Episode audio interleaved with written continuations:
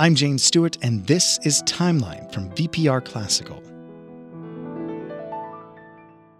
In the beginning was the voice. Voice is sounding breath, the audible sign of life. Those beautiful words were written by Otto Jespersen, an early 20th century Danish linguist, in the book Language Its Nature, Development, and Origin.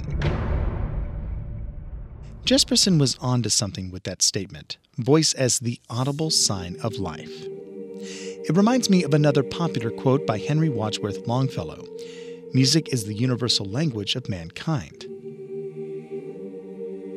On Timeline, we've been discovering all the ways in which music has changed the world and focusing quite a bit on how musicality has shaped us as a species.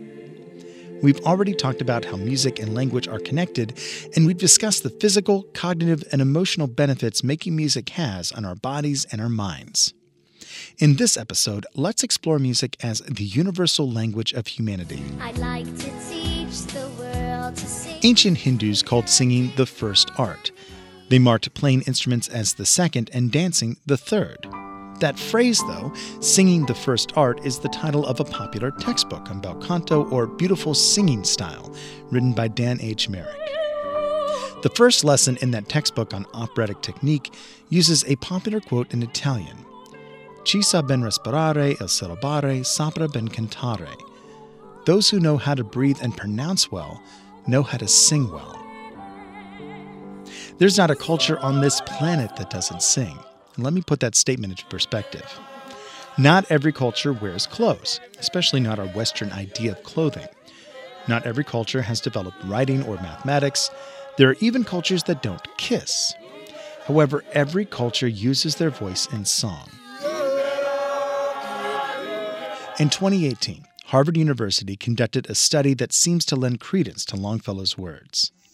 750 online participants from 60 different countries were played short 14 second clips of songs from cultures around the world.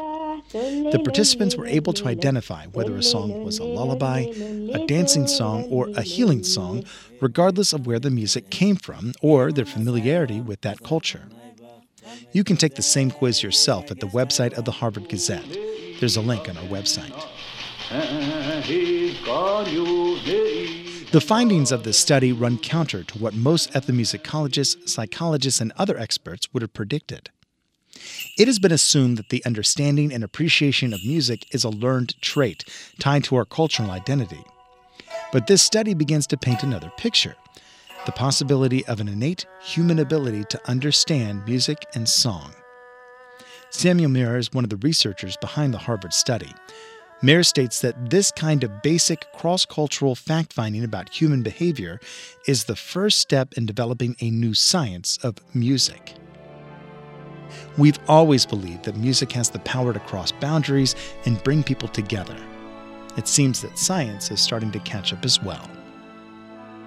Find out when and how music changed us and the world, and follow the timeline at vpr.org/timeline.